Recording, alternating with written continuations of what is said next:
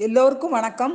நம்ம இப்போ திருக்குறளில் அறத்துப்பாலில் பதினோராவது அதிகாரமாக வர்ற செய் நன்றி அறிதல் அப்படிங்கிற அதிகாரத்திலேருந்து ஒரு குறளை பார்க்க போகிறோம் நன்றி மறப்பது நன்றன்று நன்றல்லது அன்றே மறப்பது நன்று. நன்றி மறப்பது ஒருவர் நமக்கு செய்த உதவியை மறப்பது. நன்றன்று நல்லது அல்ல. நன்றல்லது ஒருவர் செய்த தீமையை அன்றே மறப்பது. உடனே மறந்து விடுவது நன்று நல்லது. இப்போ நமக்கு வந்து யாராவது செய்த உதவியை நம்ம எப்பவுமே மறக்கக்கூடாது. ஆனால் அவங்க செய்த தீமையை உடனே மறந்துடணும் இதுதான் திருவள்ளுவருடைய குரலோடைய அர்த்தம்.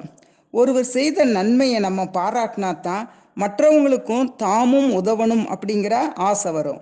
எப்படி தென்னை மரத்தில் அடியில் நம்ம தண்ணி ஊற்றுனா அது சுவையுள்ள இளநீராக திருப்பி தருதோ அது மாதிரி இயற்கை நமக்கு நிறைய செல்வங்களை கொடுத்துருக்கு. அதை கவனமாக பாதுகாத்து அடுத்து வர்ற தலைமுறைகளுக்கு கொடுக்கறது தான் நம்ம இயற்கைக்கு காட்டுற நன்றியாகும். நன்றிங்கிற குணமே உலகத்தை வாழ வைக்குது. அம்மா அப்பாவுக்கு காட்டுற நன்றி என்னன்னா அவங்க வயசான காலத்தில் அவங்கள காப்பாத்துறது. உறவினர் நண்பர்களுக்கு காட்டுற நன்றி அவங்களுக்கு தேவையான சமயத்தில் உதவி செய்கிறது அது மாதிரி உறவினர்கள் வந்து நமக்கு தர துன்பத்தையும் உடனே மறக்கணும். அப்போ தான் அந்த உறவு வந்து நிலைச்சு நிலைக்கும். தனி மரம் தோப்பாகாது. நமக்கு எல்லாருடைய அன்பும் வேணும். சுற்றத்தாருடைய அன்பு தான் நமக்கு நிம்மதியான வாழ்க்கையை கொடுக்கும். இப்போ நன்றியை பற்றி ஒரு சின்ன கதையை பார்ப்போம். ரெண்டு நண்பர்கள் இருந்தாங்க. அவங்க பாலவ பாலைவன பகுதியில் பேசிக்கிட்டே நடந்து போயிட்டு இருந்தாங்க.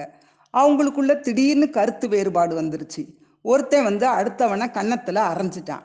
அரைஞ்சவன் அடி வாங்கினவன் அங்கே இருக்கிற பாலைவனம் மணலில் இன்னைக்கு நண்பன் என்னை அடிச்சிட்டான் அப்படின்னு சொல்லி எழுதி வச்சான். அதுக்கப்புறம் எப்படியோ சமாதானம் ஆகி மேலும் நடந்தாங்க. அப்போ அறை வாங்கினவன் இருக்கானே அவன் வந்து ஒரு புதை குழியில் சிக்கிக்கிட்டான். அந்த நண்பன் வந்து ரொம்ப கஷ்டப்பட்டு அவனை வந்து ஆபத்துலேருந்து காப்பாற்றினான் காப்பாற்றின உடனே அங்கே ஒரு பாறை இருந்துச்சு. அதில் கஷ்டப்பட்டு எழுதுனான் என்னுடைய நண்பன் வந்து இன்னைக்கு என் உயிரை காப்பாத்தினா அப்படின்னு சொல்லி அவன் புதைகுழியில் மாட்டினவன் வந்து எழுதுனான் அப்போ வந்து இவன் கேட்டான் நான் வந்து உன்னைய அடித்த பணி மணலில் எழுதி வச்ச காப்பாத்தினப்ப கஷ்டப்பட்டு இப்படி எழுதுறியே கல்ல அப்படின்னு சொன்னான். அதுக்கு அவன் சொன்னான் மணலில் எழுதுனா மன்னிப்புங்கிற காற்று வந்து அதை அடிச்சிரும். அந்த நன் நம்ம பகை வந்து என்னைக்கும் வளராமல் இருக்கும். ஆனால் ஒருத்தர் நமக்கு நன்மை செய்தால் அதை கல்லை எழுதி வைக்கணும். அப்போ தான் காலத்தையும் கடந்து நிற்கும். அதை மறக்கவே கூடாது. நல்லதை நினைக்கணும் கெட்டதை மறக்கணும் அப்படின்னு சொன்னான். அதனால்தான் வள்ளுவரும் நன்றி மறப்பது நன்றன்று நன்றல்லது அன்றே மறப்பது நன்று அப்படின்னு சொன்னார். சரி நாளைக்கு பார்ப்போம்.